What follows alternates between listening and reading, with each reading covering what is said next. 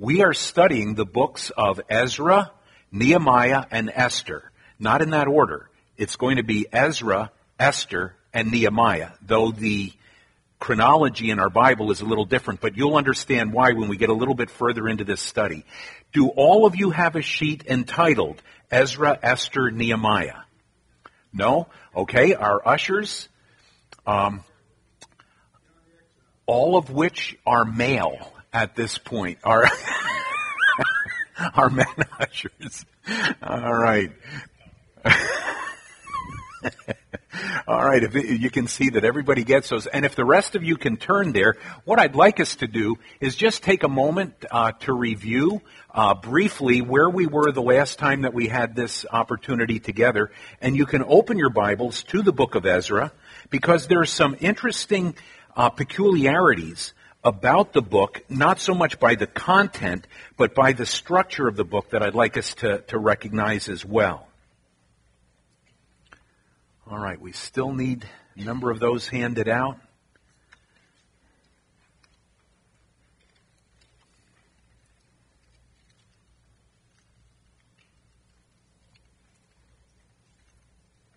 While those are coming, let me just read that opening paragraph to you, and if you don't have the answers filled in, you'll be able to get them very quickly as we read through this.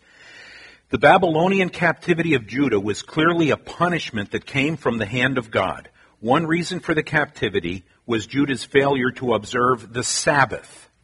The Lord specifically identified Israel's failure in observing the Sabbath as part of the reason for which judgment came, and there would be a correlating amount of years of captivity for the number of Sabbaths missed.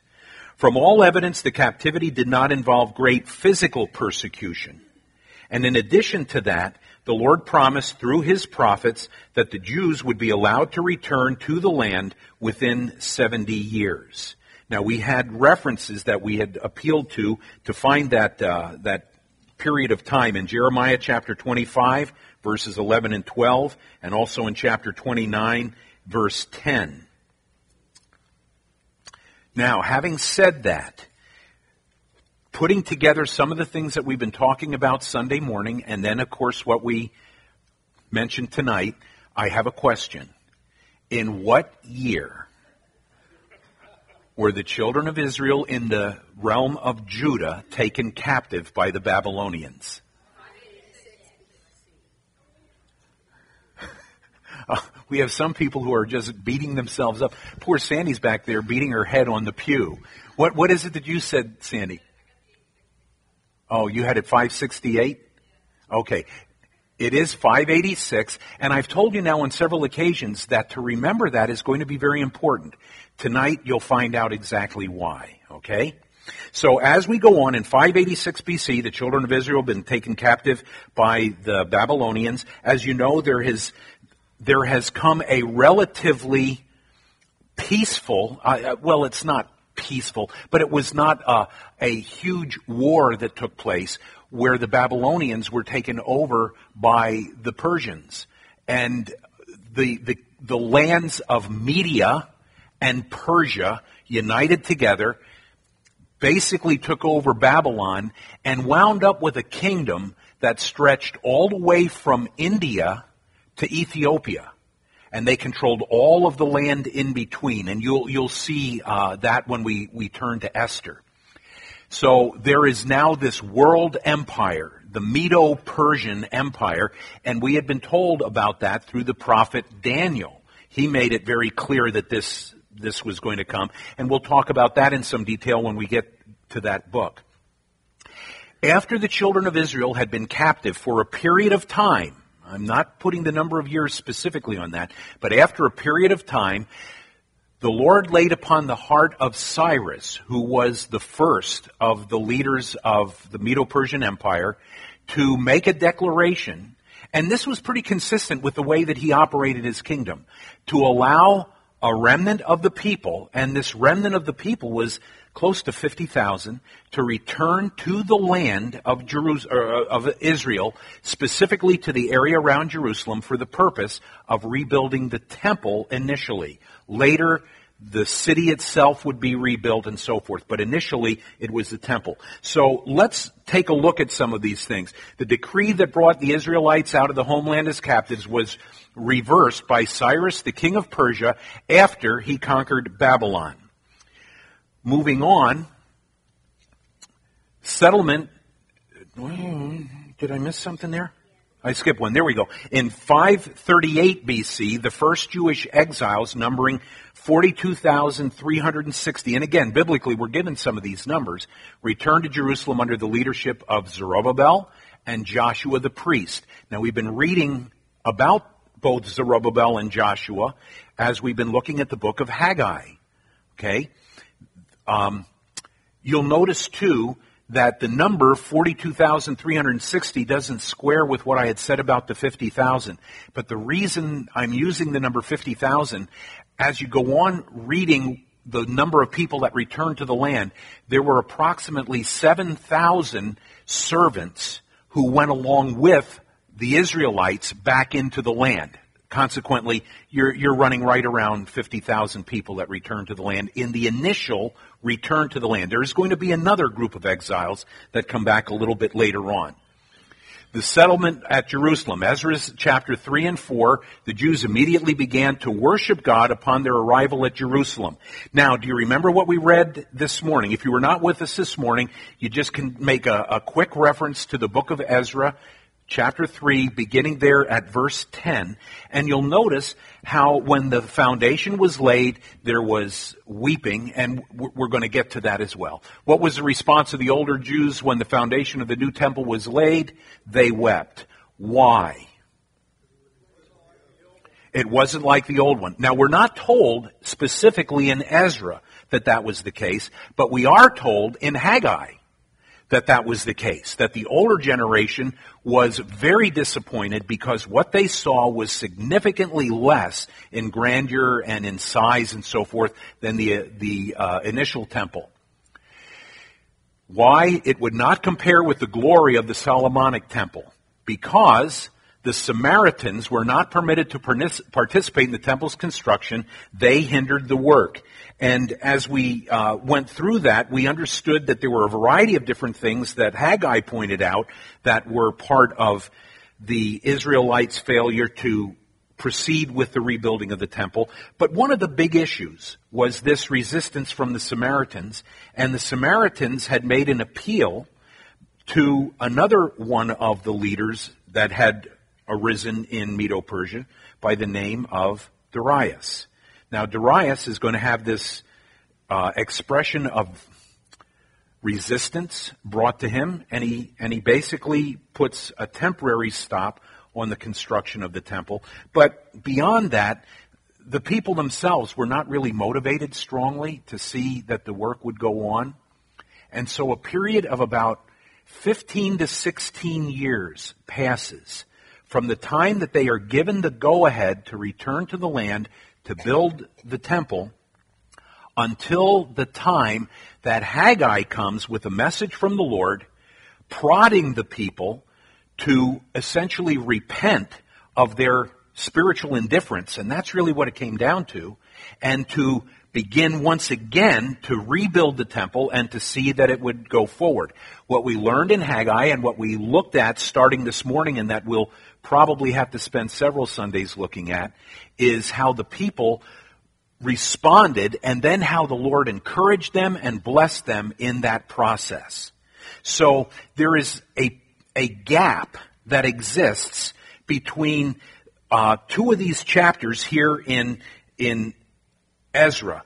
If you, you look down to the end of verse, or uh, chapter 4, verse 24, it says, Thus the work of the house of God, which is at Jerusalem, ceased, and it was discontinued until the second year of the reign of Darius, king of Persia. Having said that, there is now a gap, and here is one of those little structural issues that you want to keep in mind in this book. There is a gap between chapters 4 and 5 of that 15 to 16 year period. Okay? Just so that in your thinking you understand that what we see next is not immediately following what we concluded in chapter 4 verse 24 when it goes on to say then the prophet Haggai and Zechariah the son of Iddo prophets prophesied to the Jews who were in Judah and Jerusalem in the name of the God of Israel who was over them. And that's where we begin taking a look at the book of Haggai this period of time later okay so do you have kind of a mental image of the time frame that's involved that's going to become important as well at, yes. Ezra. Okay. Yes. Chapter 4, verse 24. Okay? Okay. So there is that gap that exists there, and now the work starts up again and the people of Israel are putting themselves to the labor, and the work is going to go on. It's going to continue until the completion of the temple. And we, we begin to see this restoration of the temple as it takes place beginning there in chapter 5 at the very first verse. So let's go on now to the next level of our notes um, there's a gap in the uh, chronological progression that takes place in the context of Ezra of approximately 15 or 16 years. It's right in that area, during which nothing was being done to the temple building proper because of obstruction introduced in chapter 4. In 520 BC, the building project was renewed and the dedication occurred four years later in 516 BC. All right, do you have the time frame? The declaration from, Cyrus, uh, from Cyrus for the remnant, the 50,000 people to return to Jerusalem takes place. They come to the land, they lay the foundation of the temple, and they are weeping on one hand, rejoicing on the other. The young people rejoicing. It's the first time they're seeing a temple. The older people lamenting the fact that it's not going to have the glory and the grandeur of the previous temple. And then opposition comes at the hand of the Samaritans, and the people were a little disappointed with what they found in the land. They, they were somewhat interested in their, their own particular comfort. And you remember how Haggai had reminded them, you, you've really built your own houses, but you've neglected mine. And you, pick up a lot of little bits and pieces that fill in many of the gaps as you look between Ezra, Haggai, and Zechariah. Zechariah also prophesied at the same time that Haggai was prophesying concerning the same type of situation. But Hag, uh, Zechariah is going to introduce many dimensions of messianic prophecy that Haggai does not address. And as a result, it's, it's a significantly longer book. And a lot of what Zechariah has to say gives us a much clearer understanding of the way things are going to unfold in the last days when the tribulation occurs and then the beginning of the millennium starts. As you go through the book of Zechariah, try to keep in mind that this, a lot of that book is looking forward to the events that are yet to be fulfilled. Okay? Now, this isn't a study in Zechariah, so we're going to come back to this. When the children of Israel stopped building, at the end of chapter 4, we're told that the work ceased till the beginning of chapter 5. There is this 15 to 16 year gap. When they begin building again, it takes them four more years to complete the construction of Zerubbabel's temple. Okay? We clear on this? When that is completed and dedicated, the year is 516. Do you understand the importance now of 586 BC? It is exactly 70 years later that the temple is completed and dedicated which is exactly what God said through Jeremiah the prophet was going to be the period of time that would elapse for the captivity of the southern tribes. One of the things, when, when people tell you that they don't believe the Bible, when they tell you that uh, they believe that once you're dead, you're dead, or everybody's going to go to heaven, or whatever other issue they might bring up, and you say, well, I, I don't really believe that myself. What I believe is what the Bible has to say. And then they say, well, I don't believe the Bible. Do you have a defense as to why you believe the Bible? I'm afraid that, that it has become very easy for Christians to say, well, I have faith that, that God's Word is true. And that's pretty much all some people say. You should be able to say more than that. You should be able to talk about the reliability of the records that are given to us in the Scriptures. Here's one of them. God specifically identified a period of 70 years. God told Daniel the specific emergence of the world dynasties that were going to be in place and were going to follow, beginning with Babylon, then Medo Persia, then Greece, then Rome. And it was written long before those uh, those latter uh, dynasties, uh, empires. That's the word I'm looking for. Long before those empires ever rose. Well, how do you know the Bible is true? Well, the Bible's true because. And folks, do you understand? When we accept God's Word, we are not taking a leap in, in the dark. Some people define faith as being a leap in the dark. That is not true. Faith is resting in something that is totally reliable because it has spoken to us in areas that we can evaluate with absolute accuracy so that when it talks to us about things that we cannot objectively evaluate, we can be confident that those are true as well. Nobody else has anything like that to base their beliefs upon. There is nothing else. It's all conjecture.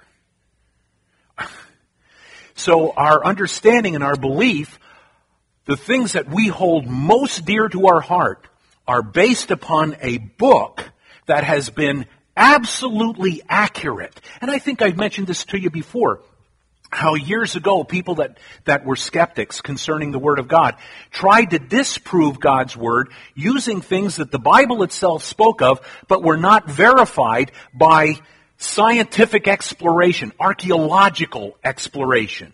But then, as the years went by, discoveries were made one after another, after another, after another, after another that verified what the scriptures said were absolutely true. They no longer use that as an argument against the scriptures. Now they have to find something else. Because what we find is archaeologically, politically, and then we can say this in all honesty, spiritually, what the Bible says is true. Look at how the Bible changes hearts and makes people very different than what they were before. And it's not just a, a reformation, it's a complete regeneration. Carl.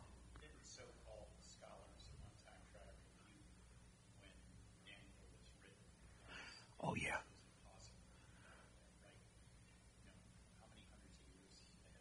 Well, that's it. There's a big argument over the date of Daniel's writing because he is so specific he is so accurate with the unfolding of historic events that those who do not believe what the scriptures teach have to find a way to make that book written at a much later date. That it's actually a record of history and not a prophecy of what is yet to come. That's one of the ways they try to disprove it. But he talked very specifically, I believe it's in chapter 10, chapters 10 or 11. I, I, I, don't remember exactly which, but you, you can turn there and find. And he talks about this one king that's going to rise like the leopard. And guess who that was? That was Alexander the Great. And he was going to be cut off early. And you remember he killed himself when he was what, 32? He was very young and he took his own life. And then that kingdom that he had established would be broken up into four smaller kingdoms two of which would emerge as superior over the other two. And historically, what happened? Four of his generals, I guess they were, were given the, the, the, the breakdown of his kingdom, and two, the Seleucids and the Ptolemies rose in authority over the others, and then they started battling out with each other. It's exactly what Daniel said. And you turn to that, and, and you look and you say, wow, how can you be that accurate? Well, when you're an eternal God, you are in an ever present now, and everything that ever happened is now. And everything that will happen. Do you understand that? I don't.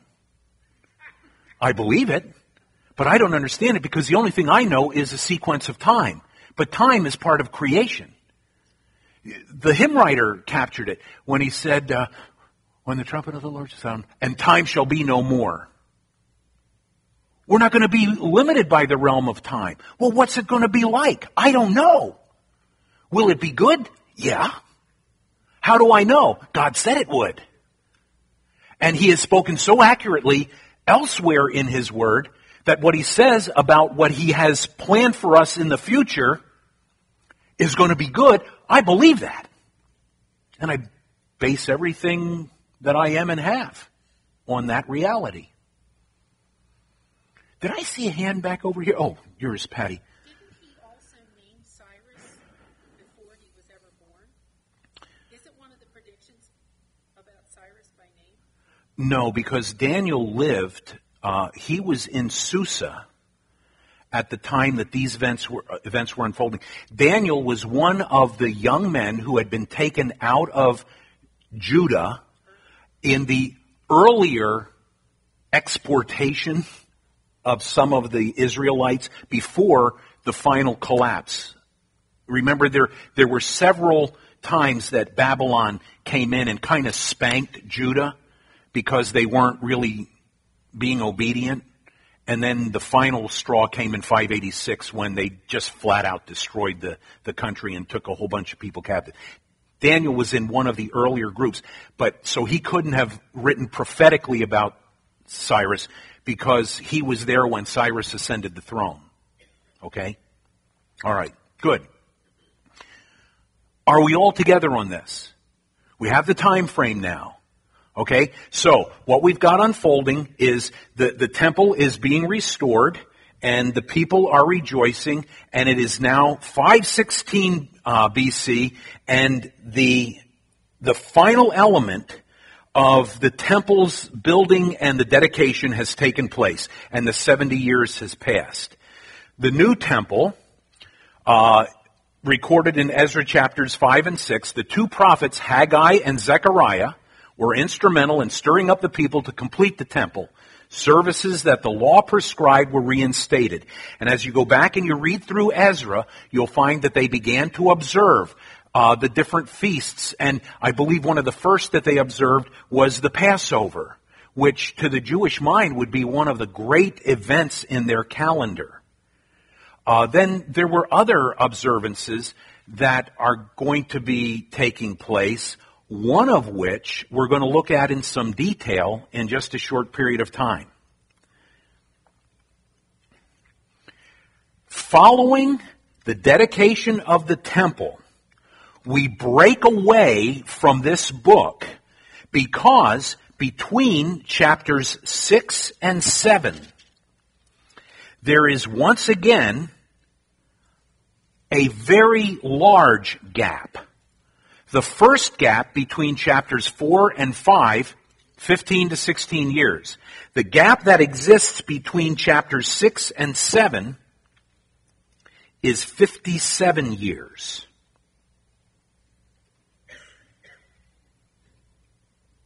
Okay? So you see that there are these little chronological issues that come up in the book of Ezra that unless you are aware of these gaps, they don't make sense. Because you can't put the right people at the right place at the right time unless you recognize four chapters, 15, 16 year break. Chapters 5 and 6, 57 year break, chapter 7. So 57 years after the temple is completed, Ezra makes a trip from Susa, Shushan, as it would be in some, some of our scriptures, to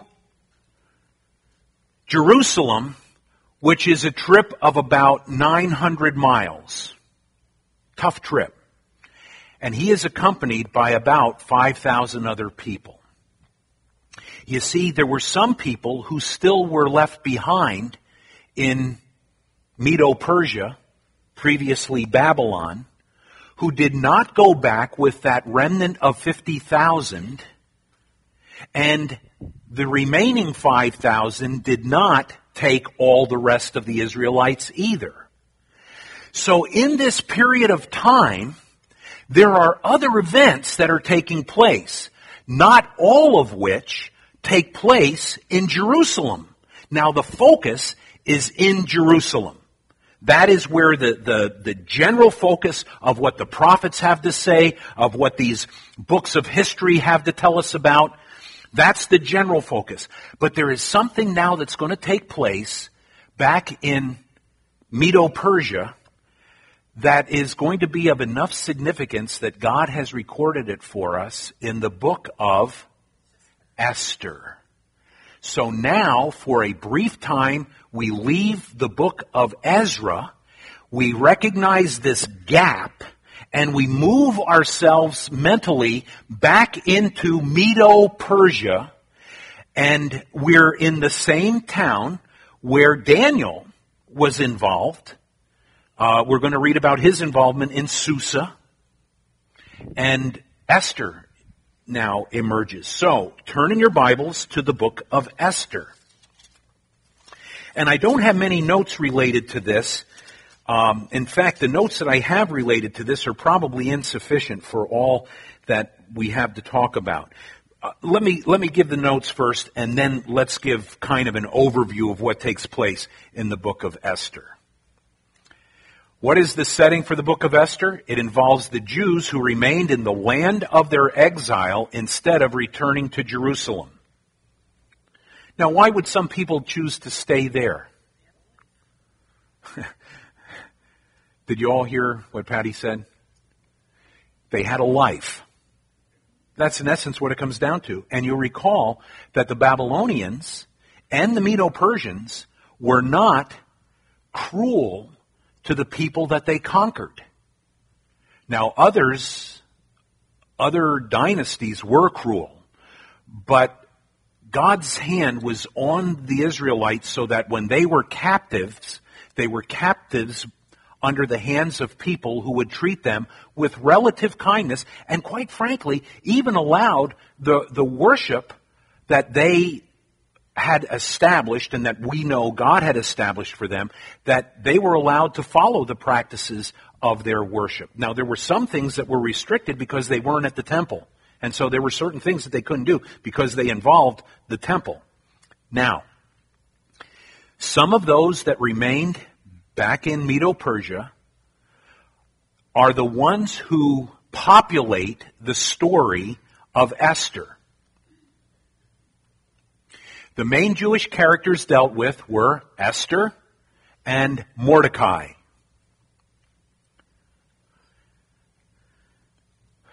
Now, you probably know the answer to the next question. Sure, if I can. Yeah. It involves the Jews who remained in the land of their exile instead of returning to Jerusalem. Does everybody have that? Irv, are you good? Do you have it all?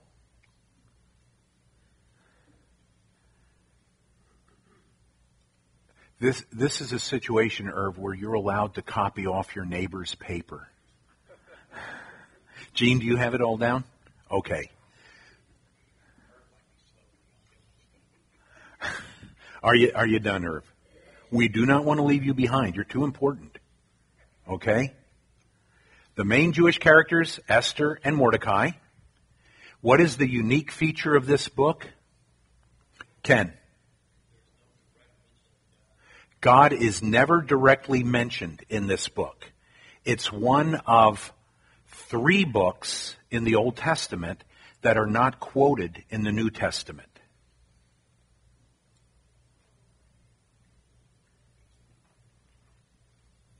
What does that mean? I don't know. Oh, Ed, did you have a? Oh, did you have a question? No. Okay. No question about it. You see God's hand all through the book, especially timing wise. We'll, we'll, we'll, talk about that in just a moment. It's really kind of a very interesting book. Dave. Um, Song of Solomon. What was? Do you know that that was my breath? you. you know, as I was saying that, I knew I was opening a door for abuse. See, that's what it was, okay? and the poor guys upstairs are fainting. um, what was I talking about? And I believe Ecclesiastes. I believe I believe those are the three, but let me double check. Esther, Song of Solomon, and uh, Ecclesiastes. And if somebody can correct me if I'm wrong in any of those, I think those are the three. But part of the reason that we have very secure confidence that the Old Testament books that we have are the correct books is because the rest of them are all quoted, either by Christ or by one of the writers of the epistles. That's one of the great testimonies to the inspiration of the Old Testament. Anyway, and uh, by the way, that, that's important to remember too. Carl.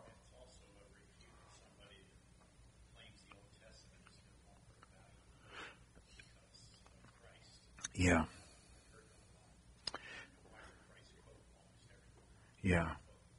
You know, you know what's unusual? I, I'm talking to a fellow right now that uh, that we occasionally cross paths who believes that we are still under the elements of the Old Testament. So you have both extremes. You have one that says we still have to obey the the law, and the other that says, well, no, the Old Testament is of very little value to us.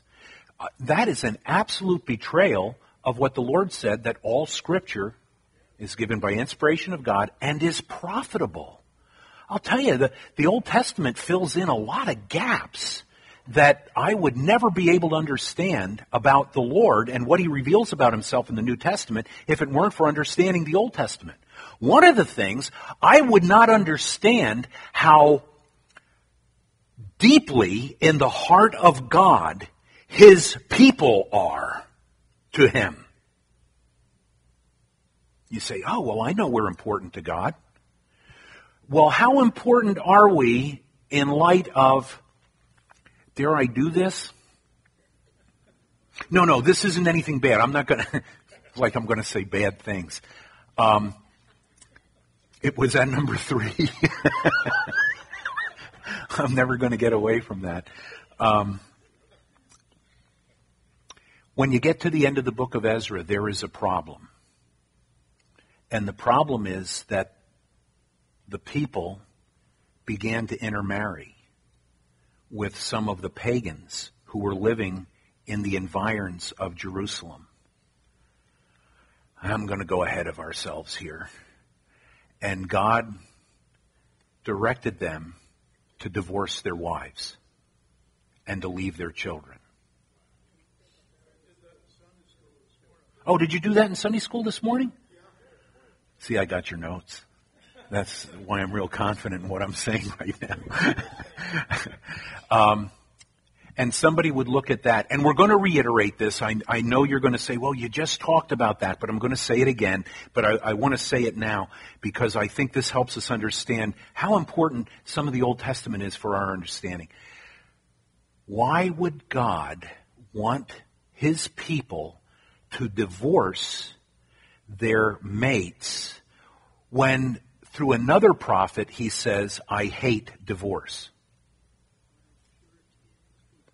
Because of the purity with his people.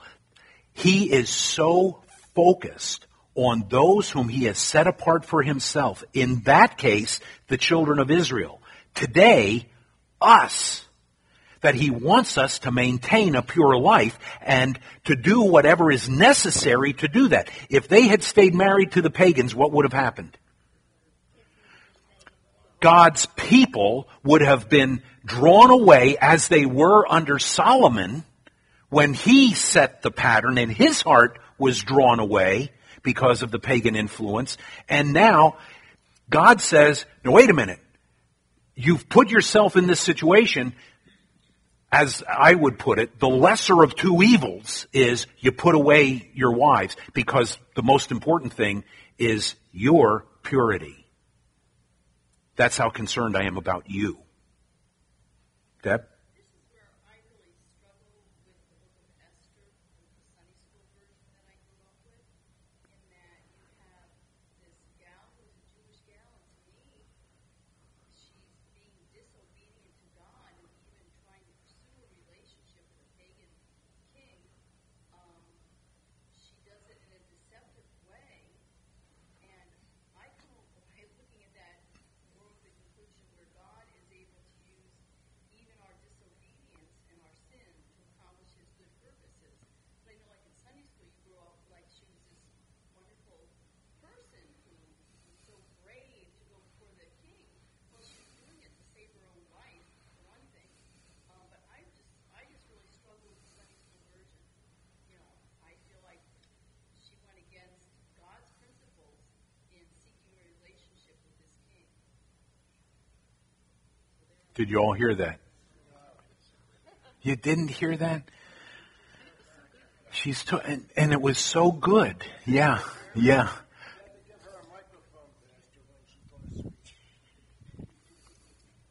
Catch. No, I'm kidding.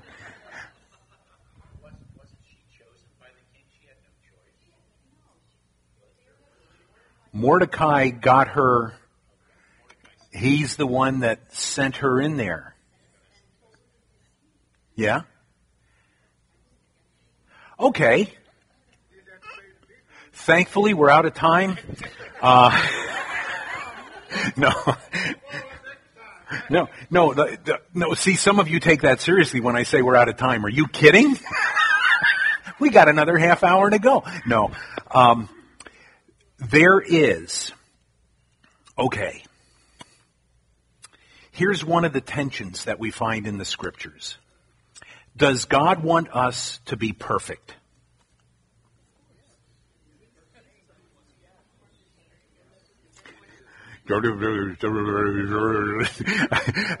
that uh, what, what what's that? Uh, I'll have to ask. I don't see him. What, what's the word when you when you murmur? That is onomatopoeia. Is that the? That's it. It's an onomatopoeia. It's a word that describes the sound of what you're trying to describe. And you're all murmuring, murmur, murmur, murmur, and I'm getting all these different things back. Okay. Um, does God want us to be perfect? Yes, He does. He specifically tells us, aim at perfection. That's in the New Testament. All right? But he made the provision for our failure. And that would be the provision that he made for us in the person of Christ and the enabling that he gives us through the power of his Holy Spirit. Do you ever have to sin? Nope. Sin is part of our nature, so we do sin, but you don't have to. You're given the capability to not sin. So, having said that, does God ever use situations that fall short of his perfection to bring glory to himself? Yes. Are they the norm that he would want to have followed? No. That's what I was hoping we would be able to conclude before we leave for this reason. What Debbie just pointed out contradicts what I had just said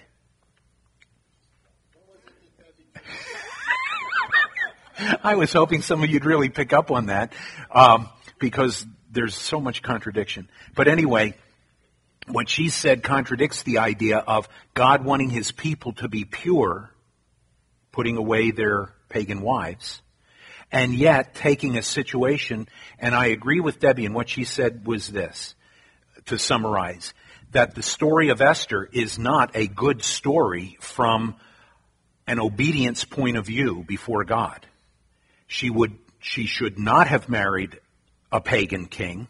Mordecai should not have em- encouraged her to get into that, but God still used it. So are there circumstances where you fall short of God's perfect design where he can still use you? Should you ever presume upon God to put yourself in that situation? Good.